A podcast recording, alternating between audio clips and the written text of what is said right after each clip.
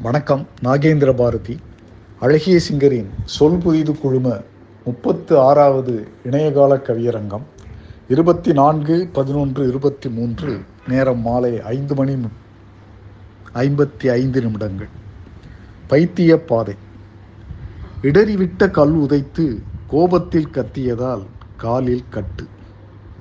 காஃபிக்கு லேட் என்று பியூனை கத்தியதால் காத்திருப்பு கடையில்.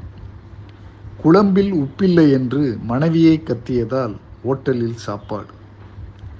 வரதட்சணை பத்தாதென்று மாமனாரை கத்தியதால் கோர்ட்டில் வழக்கு.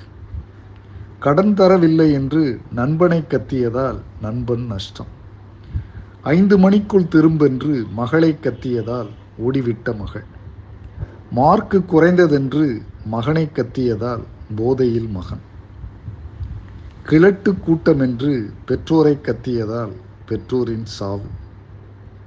பாக்கி யாரும் இல்லாமல் பழக்கத்தில் கத்தியதால் பைத்தியம் என்று பட்டம். நன்றி. வணக்கம்.